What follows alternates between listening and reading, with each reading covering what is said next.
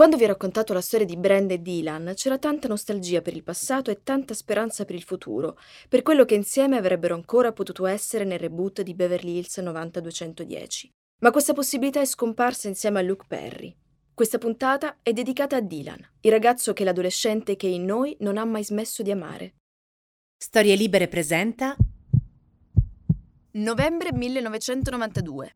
Ho 7 anni. La mia TV è accanto alla casa di Barbie, di cui mi sono già stufata. Ho salutato per sempre la mia infanzia l'anno prima, guardando Twin Peaks. Nel 1992, dunque, i miei problemi sono gli stessi di una 14enne, acne compresa. Dopo pranzo guardo Beautiful insieme a mia nonna, poi Agenzia Matrimoniale e infine Bim Bum Bam. Questo è il nostro Bim Bum Bam!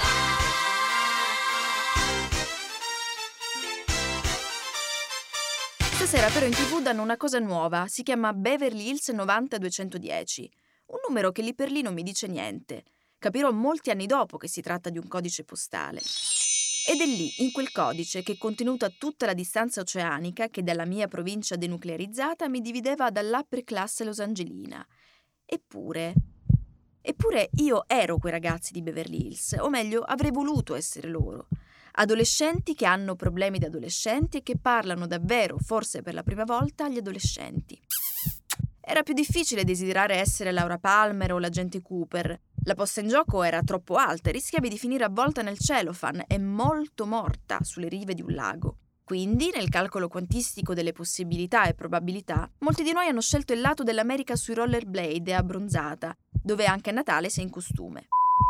Tutto ciò che fino a quel momento conoscevo dell'amore lo dovevo a Brooke Ridge, dunque ben poco. Poi arrivarono loro, lei frangetta nera e pelle diafana, lui ciuffo ribelle e sguardo ombroso. Brenda e Dylan, la love story di questo mese.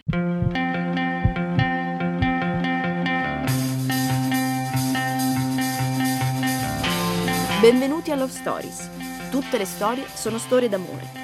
Se avete sempre pensato che l'unico amore degno d'essere così chiamato fosse quello tragico oppure quello felice, questo è il posto che fa per voi. Sono Melissa Panarello e vi accompagnerò in questo viaggio di speranze e di vendette, presentandovi tutti i personaggi che hanno reso eterno l'amore, vincendo lo spazio, il tempo e restituendoci il riflesso di ciò che siamo.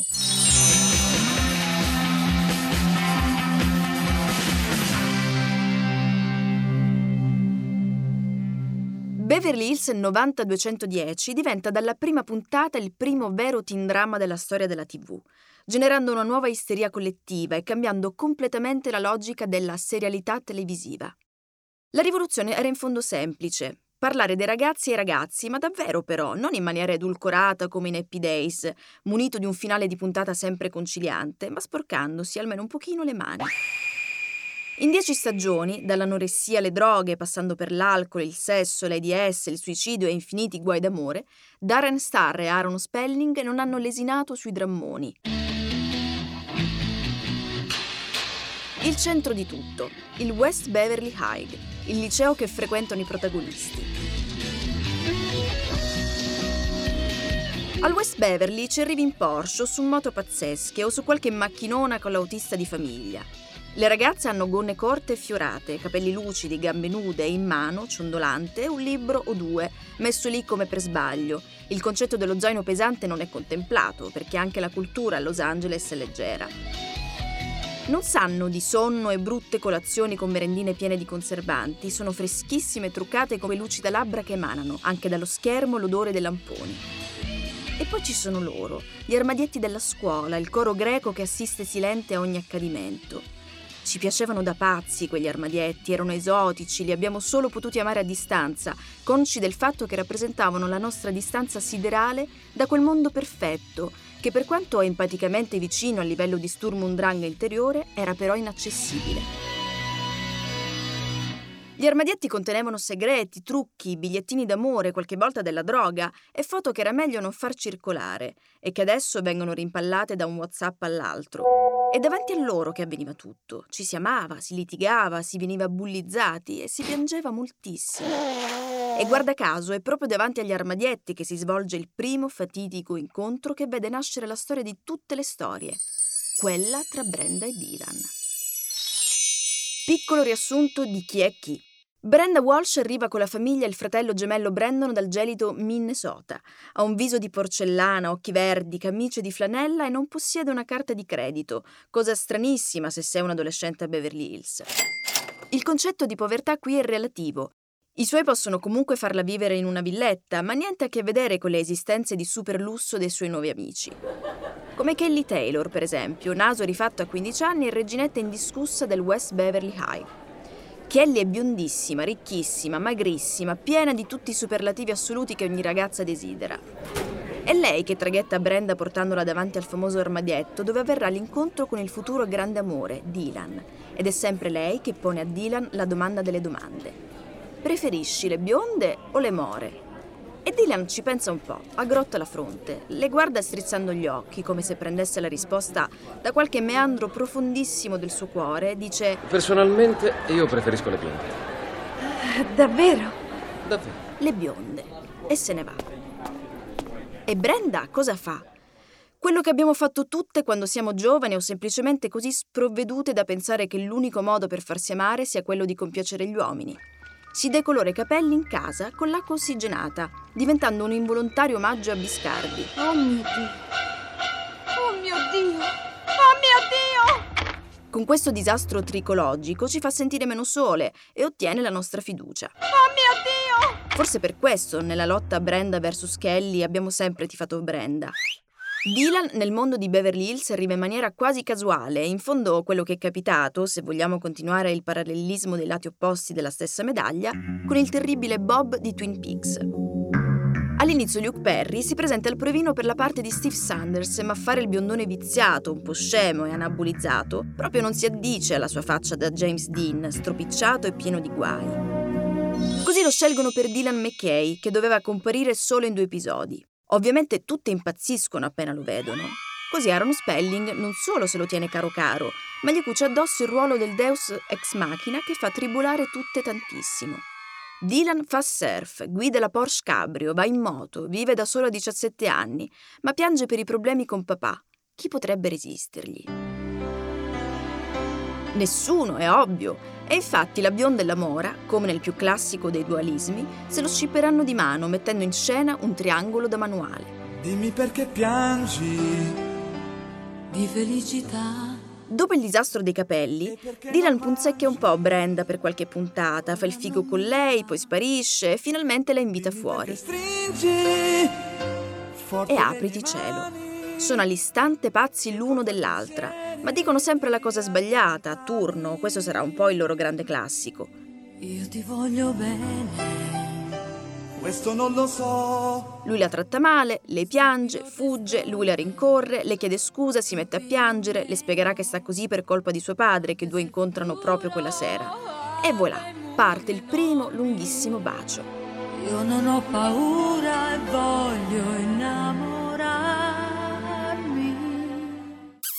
Il primo appuntamento contiene già tutti gli elementi che contraddistingueranno la loro storia. Tempi sbagliati, incomprensioni, strepiti d'amore e molto molto struggimento. Brenda non soffre un po' per amore, soffre tantissimo. Non dorme, non mangia, decanta Shakespeare mentre si trascina per casa. Ci ha insegnato lo struggimento, l'ha preso dritto dritto dall'800 e l'ha trasportato a Rodeo Drive. D'altra parte, da una con Venere in Scorpione non ci si può aspettare molto di diverso. Come delevando Osiris con il gusto per la teatralità, chi ha Venere in Scorpione ama in un modo viscerale e iperdrammatico, senza mezze misure, e in modo decisamente passionale.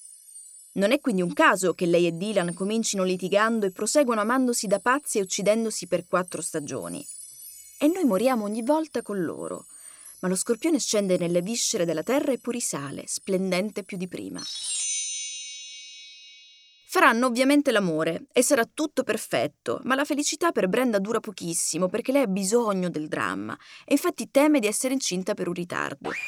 Il ritardo si rivela un falso allarme, ma lei a questo punto decide di lasciare Dylan, altro grande classico fra i 2. Si dicono che si amano, se lo ripetono continuamente, ma insieme non riescono a stare senza guastarsi la vita. Marco se n'è andato e non ritorna più. Così Brenda lo lascia, lui bacia un'altra, Brenda lo riprende, per il principio del né con te né senza di te, il tutto di nascosto dai genitori di lei, che considerano Dylan pericoloso come Hitler per la figlia. A scuola il banco è vuoto, Marco è dentro me. Dopo vari psicodrammi, Brenda scappa di casa, presentandosi con le valigie da Dylan, pronta a vivere con lui. Ma il cuore batte forte dentro me, chissà se tu mi penserai. La convivenza sarà ovviamente un disastro, sempre per il principio che quando non ci sono ostacoli, sono i nostri eroi a mandare tutto a ramengo. Sfuggi gli sguardi e te ne stai, rinchiuso in camera e non vuoi mangiare. Qui si inserisce il papà di Brenda, che fa la mossa mefistofelica. La spedisce a Parigi per una vacanza studio, così magari lei si dimentica di Dylan e questo è il punto di non ritorno. La solitudine. Prima di internet, dello streaming, dell'on demand, se perdevi una puntata eri fottuto, non c'era modo di recuperarla, quindi dovevi semplicemente stare in casa e guardarla. Stasera c'è Beverly Hills, punto. Stasera mi chiudo in camera e sto con Brenda. Lei aveva bisogno di noi perché il mondo là fuori era brutto. È stata un'antesignana anche con gli haters Brenda, perché è riuscita ad averli quando Bill Gates o Steve Jobs non avevano ancora rivoluzionato il mondo, eppure lei generava già gli odiatori di professione. Odiavano Brenda, ma se la prendevano decisamente anche con Shannen. Non essendoci Twitter o Facebook, la campagna contro Brenda parte da una newsletter dal titolo che non lascia margine di interpretazione: I hate Brenda. È l'operazione di alcune ragazzine, sicuramente bionde, che fotocopiano questo bollettino e lo distribuiscono ovunque. Secondo Shannen Doherty, l'attrice che interpretava Brenda, dietro le ragazzine odiatrici c'erano i produttori stessi della serie, che volendo toglierla di mezzo la dipingevano peggio di quello che era, per trasformarla nella cattiva ragazza che poi Shannen ha sentito di dover interpretare anche nella vita, quasi per corrispondere all'idea che il mondo aveva di lei. La sadica dal pessimo carattere quindi fa i casini che tutti si aspettano. Deve seguire corsi per imparare a gestire la rabbia, guida ubriaca e si sposa 3 volte. La prima ancora durante le riprese di Beverly Hills, a casa e in pigiama, con un tizio che poi lei ammetterà di conoscere appena. La seconda qualche anno dopo e lo definirà un errore gigantesco. E poi la terza, quella buona, con Kurt, un fotografo ancora al suo fianco. Questa volta la location è un filo meno modesta. Le colline di Malibu e 3.000 invitati vestiti in total black tranne la sposa, che opta per un bianco virginale. Brandon Jason Presley, nel suo di memoir, non fa sconti a Brenda e la dipinge isterica e intrattabile e poi racconta del suo roommate Brad Pitt con cui faceva gara a non lavarsi per settimane. A proposito di Brandon, il fratello con l'anima del Boy Scout, gli occhi di Paul Newman e la voce italiana dell'Anthony di Candy Candy, cioè il doppiatore Marco Guadagno, ha senso ragionare sul fatto che a distanza di anni possiamo dire che ha fatto più danni lui di Dylan. Perché oltre al duello Brenda-Kelly c'era anche quello tutto maschile Brandon-Dylan. Brandon è quello bravo, che studia, non fa cazzate, lavora per arrotondare, ha un buon rapporto con i genitori. Tutti a dire quanto è bravo Brandon, quanto è migliore di Dylan. Ecco, le adolescenti brandoniane, a distanza di 25 anni, hanno avuto una vita molto più dura nel trovare uno straccio di fidanzato, perché non è che i Brandon Walsh gentili e adorabili ti sbuchino proprio da tutte le parti. Mentre le adepte del culto dell'arrogante, nevrotico ed ego riferito Dylan McKay avevano in fondo già le coordinate per muoversi nel mondo. Del resto, una bilancia non può che essere inafferrabile, indecisa, ombrosa e quindi decisamente seducente per chi ha una passione per gli uomini difficili. Dunque non c'è da stupirsi che molte donne ne siano attratte, perché il fascino del narcisista prima o poi frega tutte, ma se siamo saggi abbastanza riusciamo a riconoscerli a un certo punto e grazie a Dio a sbarazzarcene. D'altra parte, che te ne fai di uno che non ride mai? Ma torniamo alla nostra love story. Mentre Brenda è a Parigi e flirta senza risparmiarsi, Dylan fa ben di peggio, si innamora, ricambiato, di Kelly. E al ritorno di Brenda scoppierà il bubbone. Il segreto di Pulcinella verrà fuori, partirà uno sfiancante minuetto e sarà tutto uno o scegli me o scegli lei. O scegli me o scegli lui. Dylan sceglierà inspiegabilmente Kelly e Brenda soffrirà come un cane. Pensando giù su. Tornerà per un breve periodo in Minnesota, frequentando per un po' l'università lì. Risbarcherà a Beverly Hills, si innamorerà di un cretinetto arrivando quasi a sposarlo a Las Vegas, ma sarà proprio Dylan ad aiutarla a non commettere questo errore. E questo farà impazzire di insicurezza Kelly, perché Brand e Dylan, da separati, ci sono sempre l'uno per l'altra e si salvano continuamente.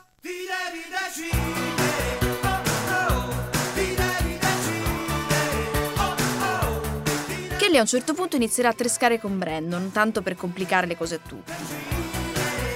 E Brenda si autoelimina, o meglio, la eliminano i produttori, decidendo di trasferirsi a Londra per tentare la carriera di attrice, il suo sogno. Prima di partire, però, fa quella cosa per cui noi abbiamo sperato per altre 6 lunghissime stagioni. Piomba a casa di Dylan nella notte e lo bacia chiedendogli un buon motivo per tornare, prima di una dissolvenza che li vede scivolare giù abbindiati sul tappeto.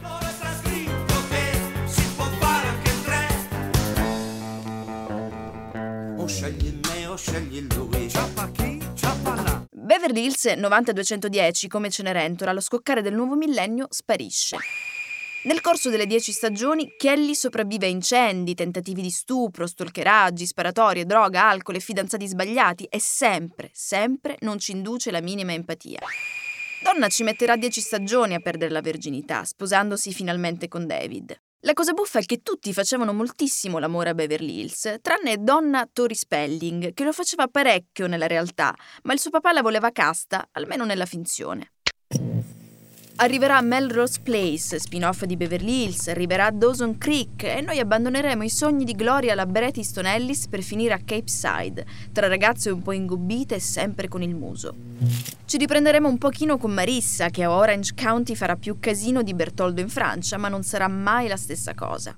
La cosa strana è che dall'essere venerati e appesi nelle camerette di tutti i teenager del mondo, Brenda, Dylan, Kelly, Brandon e compagnia bella sono a poco stati dimenticati, con una dissolvenza lenta ma spietata che li ha sempre tenuti lontani, per esempio, dal cinema. Di Shannen Doherty ci ricordiamo i capricci e sappiamo dei guai di salute, di Tori Spelling principalmente i pasticci con il Botox, di Kelly che non è decisamente più magrissima. E visto che da un pezzo che nulla più si crea, nulla si distrugge, tutto si trasforma, tra Madeleine prustiane fatte di sequel, remake e reboot, ecco che torneranno anche loro. Non si sa bene ancora cosa faranno. I produttori, che sono anche gli autori di 90210, perdibili remake della serie originale, sono già al lavoro, ma abbiamo un grosso problema. Al momento hanno detto tutti sì, tranne Brenda e Dylan.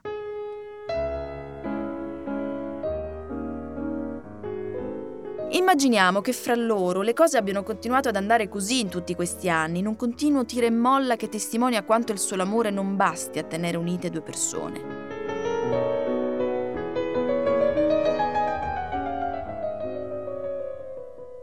Perché è questo che ci insegnano Brand e Dylan, che a volte l'amore non è abbastanza, o meglio, non può essere l'unica ragione per stare insieme. Non solo perché l'amore con il tempo si trasforma, invecchia o muore, ma perché ciascuno di noi ha un proprio suono e per quanto ti piaccia il suono della persona che ami, non è detto che vada bene per il tuo. Un concerto dei Sex Pistols difficilmente ha qualcosa da dirsi con un concerto da camera di Chopin, per quanto le musiche di entrambi siano altrettanto godibilissime. Sono questo Brand e Dylan, due che si ameranno sempre, qualsiasi cosa faranno e ovunque le loro strade li porteranno, ma che mai riusciranno a trovare pace l'uno nelle braccia dell'altra.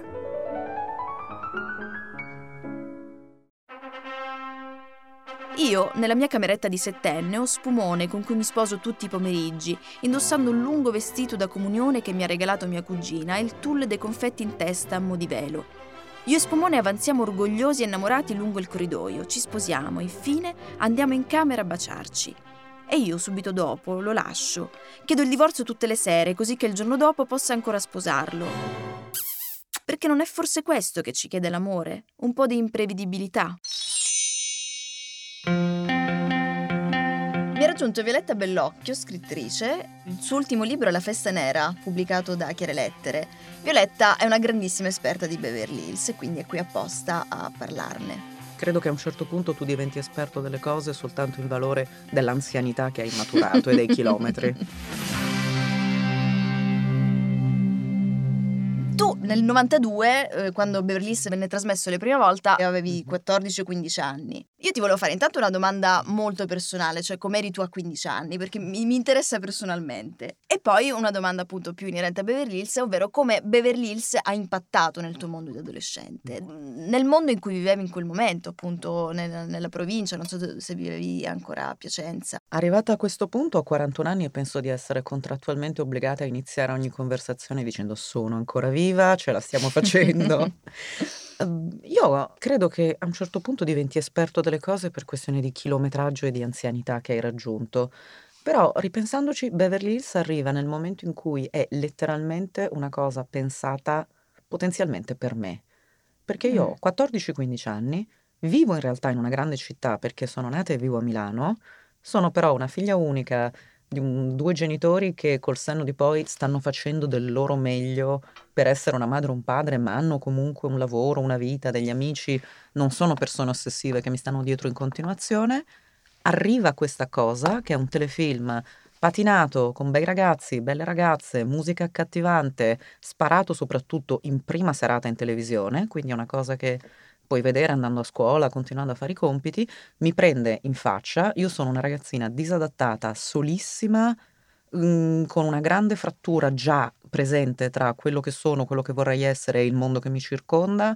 Vado bene a scuola ma non vado d'accordo con nessuno, sono molto fragile, sono sempre più isolata e riesco a prendermi in faccia una cosa che mi dà esattamente quello che voglio, in teoria, mentre la mia vita progressivamente va sempre peggio per un paio d'anni. Mi succede col senno di poi vedendo letteralmente di tutto, dagli abusi sessuali a quasi l'abbandono scolastico, perché mi succedono cose pesanti con adulti per cui io non ne parlo con nessuno, però comincio a smettere di andare a scuola, cerco sempre delle scuse e nel frattempo c'è Beverly Hills. Quindi proponendoti in realtà appunto un mondo, una realtà in quel momento diversissima da quella che stai vivendo tu, appunto una realtà patinata che sì, raccontava il sesso, le droghe e diciamo gli aspetti anche più morbosi dell'adolescenza, ma sempre con il gloss sulle labbra, ecco, no? Sempre con i gloss, sempre con un abbigliamento impeccabile, sono tutti bellissimi, veramente facendo uno sforzo di astrazione. C'è anche il desiderio di mettersi in scena bene, di portare all'interno di un telefilm problemi reali, ma comunque una versione idilliaca dei problemi reali, per cui esisterà una puntata molto speciale sul bullismo o sui pericoli degli eccessi delle diete, ma non esisterà mai una storia, almeno poi Beverly Hills arriva a diventare una soap in piena regola, come dicevi tu giustamente prima, Kelly Taylor è stata messa in croce per anni, la stessa attrice diceva io non ce la facevo più perché sono stata stalkerata, sono rimasta bruciata in un incendio, ma questo succede dopo con la classica decadenza da soap opera delle produzioni Spelling. Il primo e il secondo anno c'è il triangolo sentimentale e poi c'è, questa è una puntata molto speciale in cui arriverà una persona sieropositiva che spiegherà con la sua gentilezza il valore della tolleranza a questi ragazzi fortunati e privilegiati. La mia vita nel frattempo è un inferno progressivo con la caratteristica che tutti in un liceo di una grande città guardano Beverly Hills. Quindi anche ragazzi che erano privilegiati o anche disincantati, comunque un occhio, non ironicamente glielo buttavano lo stesso.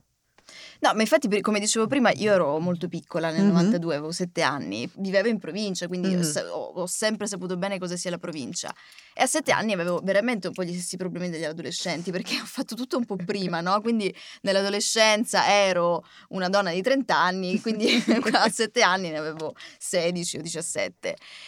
Io mi riconoscevo molto, non tanto in loro perché era impossibile riconoscersi in quelle case, con quelle macchine. Mio padre tutte le mattine alle 5 si alzava per andare a fare il mercato, quindi non avevo proprio quella cosa lì. Eppure quei drammi ci raccontavano di noi. Prima veramente non l'aveva fatto nessuno. Tutto questo, appunto, tu dicevi che ti ha accompagnato nella tua adolescenza, che in quel momento si stava anche disastrando, no? La tua vita.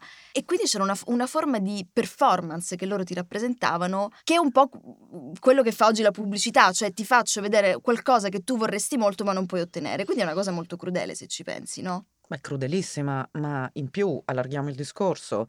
Il motore alla base di Beverly Hills 90210 è una famiglia nella media. Dalla provincia si trasferisce in una grande città dove tutto è costoso, desiderabile e si trovano sbalzati in un orizzonte di grandi problemi.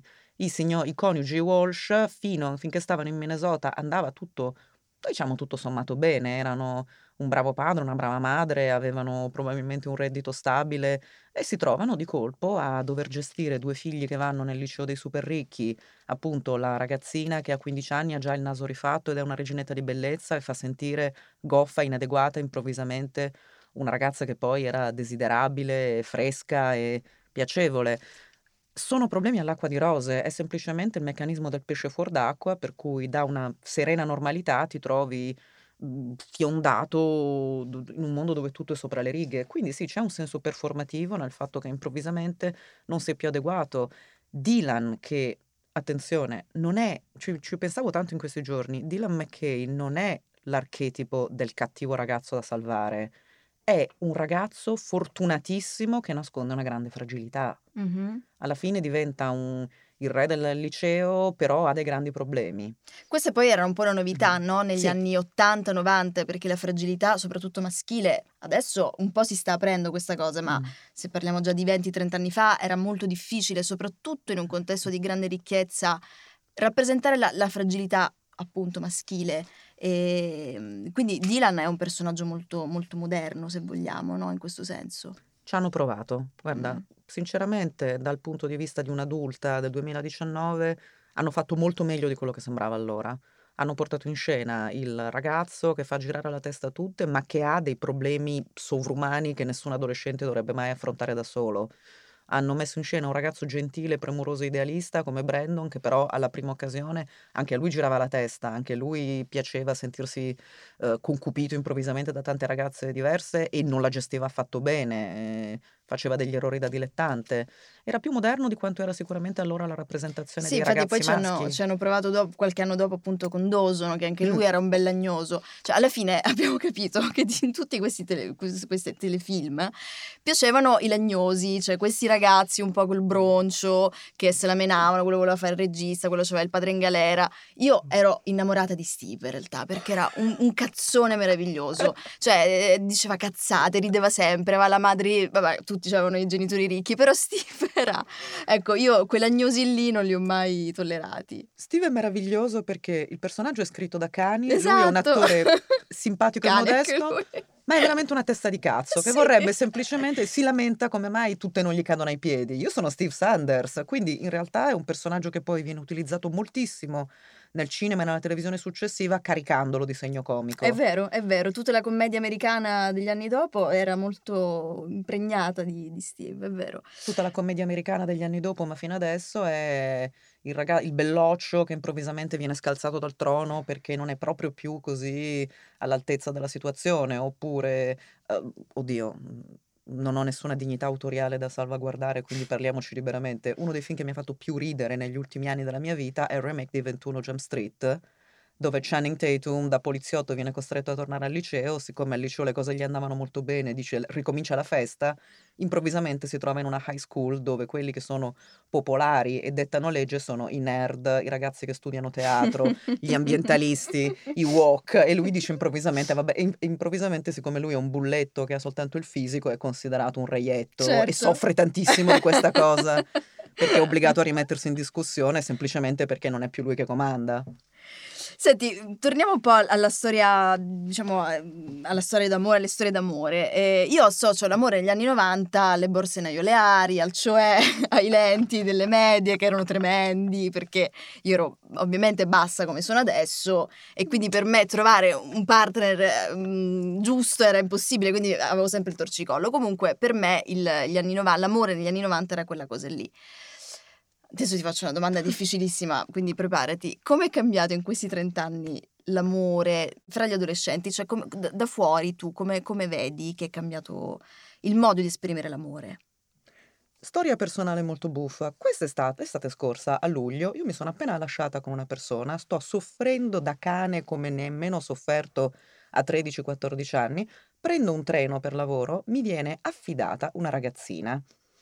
La madre carica una simpatica dodicenne su un Intercity e dice a me: signora, le dà un occhio lei? Perché poi se no si dimentica la fermata. Io dico: ok signora. Per un'ora e mezza io e la ragazzina facciamo ciascuna legge, sta col suo telefono, dopodiché cominciamo a chiacchierare, mi si apre un mondo, purtroppo anche a lei, perché io non ho adesso le cose vanno un po' meglio, ma ho pochi freni inibitori, per cui mi trovo con una dodicenne che mi è stata affidata a fare un soft reboot di Cappuccetto Rosso, a dirle sono tutti uguali. Beh, ha trovato una maestra eccezionale, però senza saperlo. Questa simpatica ragazza, che mi auguro i genitori non ascoltino mai questo programma, a 12 anni aveva una maturità emotiva che io mi sogno, e mi diceva: sai, mia madre ha un fidanzato, però viene fuori che una preadolescente viene regolarmente messa in mezzo in litigi tra la madre e il suo nuovo compagno, che viene resa edotta di bisticci sentimentali, questioni sul denaro, chi lavora di più, chi lavora di meno. Io sgranavo gli occhi e dicevo: ma tu non dovrebbero dirti queste cose, tu dovresti andare a scuola e preoccuparti dei tuoi amici. Lei fa: beh, in effetti. Ci guardiamo un po' interdette, lei deve scendere, fra l'altro deve andare a trovare la nonna. Quindi quando dico Cappuccetto Rosso so esattamente cosa sto dicendo. Io cerco affannosamente nello zaino qualcosa da darle, come dire: stai tranquilla, fai una settimana da nonna. Non avevo niente, avevo un libro di Bret Easton Ellis che dico: no, questo guarda, meglio. Per te non va bene, poi comunque non lo capisci perché è una cosa così. Non so se le ho dato un braccialettino che mi sono sfilata o un pezzo di carta con sopra un disegnino, e ho detto: mi raccomando. E vedere una ragazzina che si cominciava, è presto per i fidanzati a 12 anni, ma lei stessa diceva: io sul mio telefono e sul mio Instagram non voglio assolutamente mettere scatti miei, io non mi fido, le persone ti chiedono in continuazione dati personali, vedo che invece le mie amiche sono disinvolte, dico, mi chiedo se non abbiano paura, se non. Però poi è un'eccezione, no? Perché comunque quello che si respira in giro e si vede in giro è che c'è una grandissima necessità di esibizione, che non è semplicemente, non è veramente poi sempre e solo una necessità di esibizione, ma perché viviamo in un mondo di esibizionisti, quindi i ragazzi si adeguano a quello che gli adulti in qualche modo gli fanno vedere. Tra l'altro mi viene da pensare che la madre di questa ragazzina è della generazione Beverly Hills, cioè lei vedeva Beverly Hills, quindi non è, secondo me non è neanche un caso, no? Che siano quella generazione lì è rimasta molto adolescente. La questione è: tu vuoi a un certo punto metterti la testa sulle spalle, non necessariamente accontentarti, ma trovare con qualcuno con cui puoi avere la quiete, l'agio, abbracciarti, parlare, confidarsi, la normalità? O hai, per qualunque ragione, bisogno tu di avere un livello di drama, cioè di sceneggiata costante, nulla va bene, hai continuamente bisogno di eccitazione, di scompigliare le carte in tavola, sei un adulto e pretendi l'accesso al telefono del tuo marito, di tua moglie, non ti fidi, ti tampi. Le persone, secondo me, mi dispiace fare il vecchio che parla dei social, perché poi li uso anch'io e ho trovato una maniera di farli funzionare, ma io sto vedendo la gente impazzire, chiedere costantemente aggiornamenti sugli spostamenti, sugli orari, con chi sei, cosa stai facendo, dimmi perché non mi parli, perché il canale della comunicazione è sempre aperto con i servizi di messaggistica. Quindi come ci resta sotto una ragazzina di 15 anni in un telefilm immaginario che appunto si strappa i capelli, si dispera perché non è immediatamente considerata e ricambiata quanto lei vorrebbe esattamente nel momento in cui lo vorrebbe, tanto ti ritrovi ad avere degli adulti che girano per le città in Italia e in Europa come anime in pena perché non hanno immediatamente il partner o la partner che li considerano quanto loro vorrebbero ogni minuto della giornata. Certo. No, ma infatti un'altra domanda che ti avrei fatto era proprio sul senso dell'attesa, no? Quanto, parliamo sempre di generazione Beverly Hills, stavamo a casa aspettando tutto il pomeriggio, non uscivamo, perché il fidanzato o la fidanzata dovevano telefonarci e se non ci trovavano a casa non ci potevamo parlare. Quindi questa attesa adesso si è completamente annullata, ma... Annullandosi l'attesa, secondo te, questa è la domanda da Lady Violet di Downton Abbey che ti faccio, ottocentesca, mi rendo conto, ma annullandosi l'attesa si è anche annullato il senso del romantico? Annullandosi l'attesa si annulla molto il senso del limite. Si annulla il senso di ci mettiamo d'accordo, facciamo un appuntamento, prestiamo attenzione l'uno all'altro, facciamo un piccolo sforzo eventualmente... stabiliamo un tempo e un luogo in cui vederci ed è piacevole aspettare, aumentando una idea che non sta da nessuna parte in realtà della iperdisponibilità. Lo vedi anche nel lavoro, a quanti di noi capita di doversi considerare sul pezzo, attivi o peggio mi sento operativi dall'alba a notte inoltrata, dover rispondere di corsa a qualunque chiamata, a qualunque mail, altrimenti non si viene considerati competitivi e sembra di non volere abbastanza le cose. Quando mai? No, vabbè, proprio l'era della cocaina, no? Sembrano tutti strafatti, no, forse qualcuno lo è proprio, però insomma è l'era della performance continua, del dover dimostrare, ottimizzare sempre i tempi, se stessi e le proprie prestazioni. In questo c'entrano però secondo me anche gli haters. Prima insomma dicevo appunto che l'attrice che interpretava Brenda è stata molto attaccata, ma è stata attaccata in un periodo in cui magari mandavi soltanto le lettere. Oggi con un tweet puoi rovinare la vita di una persona. Cos'è che ci ha fatto perdere ingenuità in questo senso? Cioè, perché siamo diventati tutti giudici degli altri? Cosa ci ha dato questo potere? Nello specifico di quello che è stata la realtà degli attori che poi interpretavano i personaggi di Beverly Hills, più o meno tutti adesso, come tu ricordavi prima, oltre a concedere interviste, la maggioranza di loro ha scritto libri autobiografici, a vario livello naturalmente di candore e di disponibilità. Tutti quanti dicono, beh sì, ce la siamo vissuta alla grande, ma l'abbiamo anche vissuta molto male, perché nell'arco di pochi mesi siamo passati da essere attori, aspiranti attori o attori professionisti di piccolo cabotaggio, a essere delle star, avere una copertura mediatica che per quei tempi è eccezionale, non poter più muoverci, girare liberamente.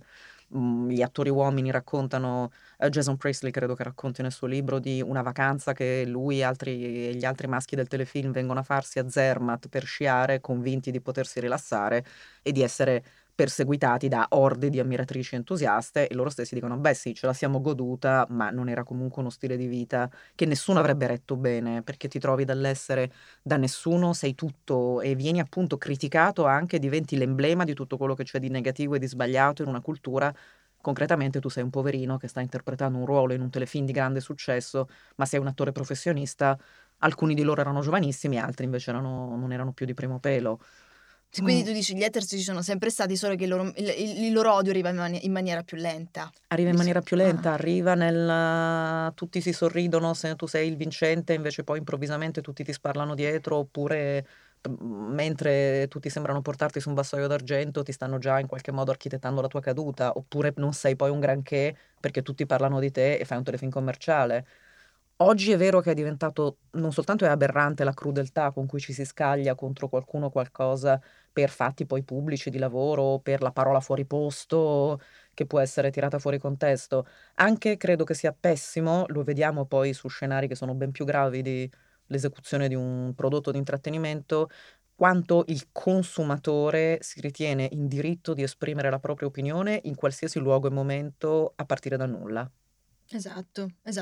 Io ci ho un po' riflettuto su questa cosa, ho pensato, ma non è un po' colpa dei talent, dove chiunque va lì davanti a dei giudici che sono diventati giudici, alcuni per merito, alcuni non si sa perché, che ti dicono tu vai bene, tu non vai bene, quindi è come se ognuno di noi poi volesse in qualche modo diventare giudice dell'altro. Posso parlare appunto di qualsiasi tipo di talent che mette appunto sul campo un talento, e quindi quel talento deve essere in qualche modo sviscerato, analizzato e ritenuto opportuno o non opportuno.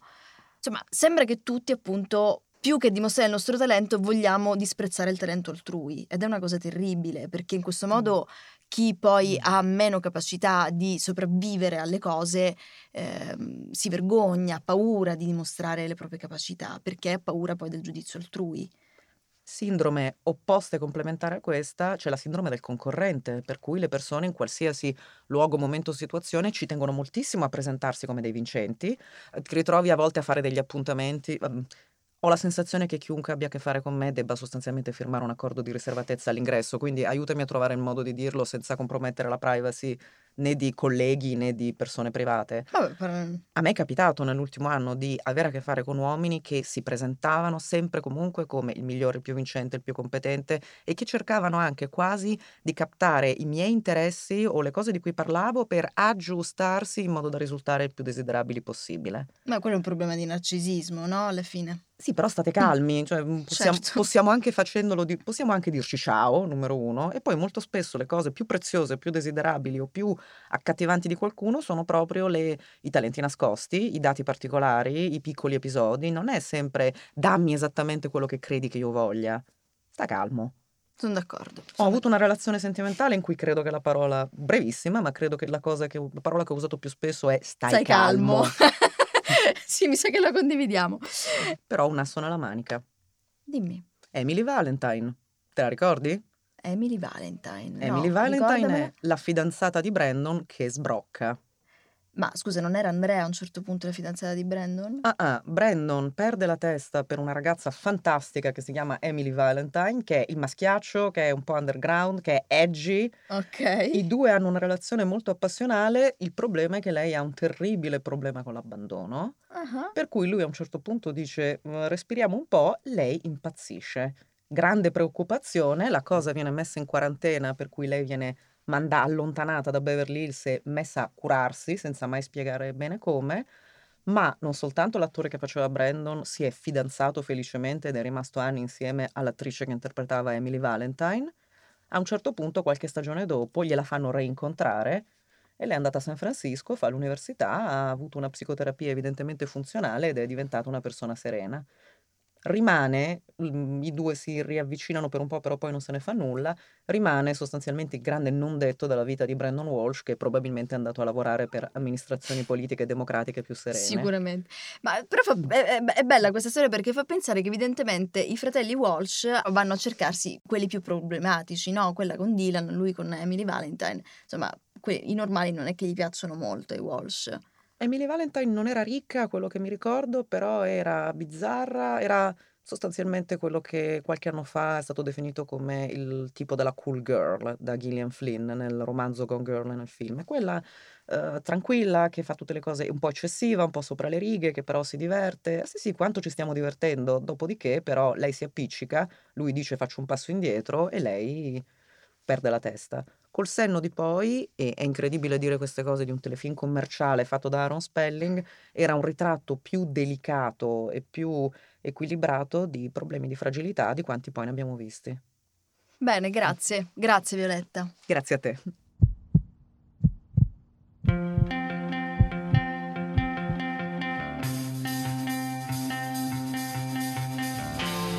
Questa è Love Stories. Io sono Melissa Panarello e quella che avete appena sentito è la puntata su Brenda e Dylan, scritta da me e da Chiara Tagliaferri. Al prossimo amore su storielibere.fm.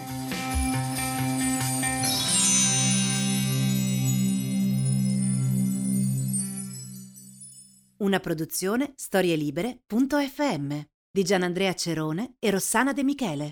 Coordinamento editoriale Guido Guenci. Post produzione audio Era Zero.